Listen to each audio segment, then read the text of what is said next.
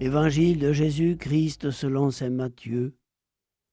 En ce temps-là, Jésus s'adressa aux foules et à ses disciples et il déclara Les scribes et les pharisiens enseignent dans la chair de Moïse.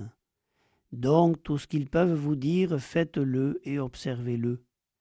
Mais n'agissez pas d'après leurs actes, car ils disent et ne font pas.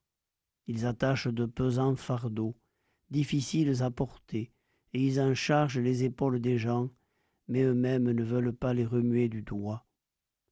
Toutes leurs actions, ils les font pour être remarqués des gens.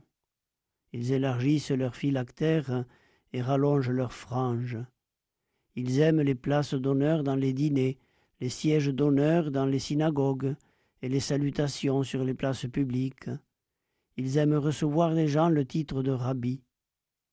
Pour vous, ne vous faites pas donner le titre de rabbi, car vous n'avez qu'un seul maître pour vous enseigner, et vous êtes tous frères. Ne donnez à personne sur terre le nom de Père, car vous n'avez qu'un seul Père, celui qui est aux cieux. Ne vous faites pas non plus donner le titre de Maître, car vous n'avez qu'un seul Maître, le Christ. Le plus grand parmi vous sera votre serviteur. Qui s'élèvera sera abaissé, qui s'abaissera sera élevé.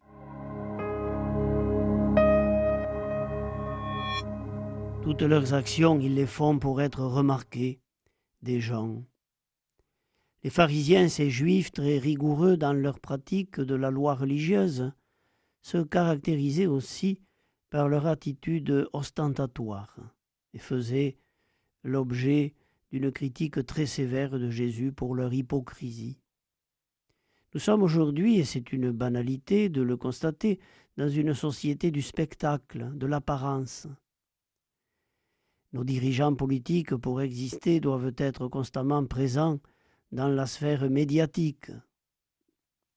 Comme chrétiens, devenus minoritaires dans la société, nous pourrions nous aussi être tentés par une certaine visibilité de l'Église.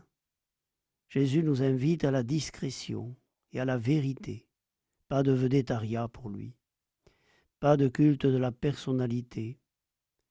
La véritable visibilité de l'Église viendra précisément de sa capacité à se laisser transformer par le Seigneur, à laisser transparaître un autre qu'elle-même, à être le miroir de l'amour de Dieu. Pour cela, elle doit renoncer à tout triomphalisme. Un seul est le Père, un seul est le Maître. L'humilité est la marque du disciple de Jésus la popularité du pape François ne lui vint-elle pas précisément de sa simplicité de vie, de son attachement à une Église humble, dont les ministres renoncent à tout carriérisme, à toute prétention?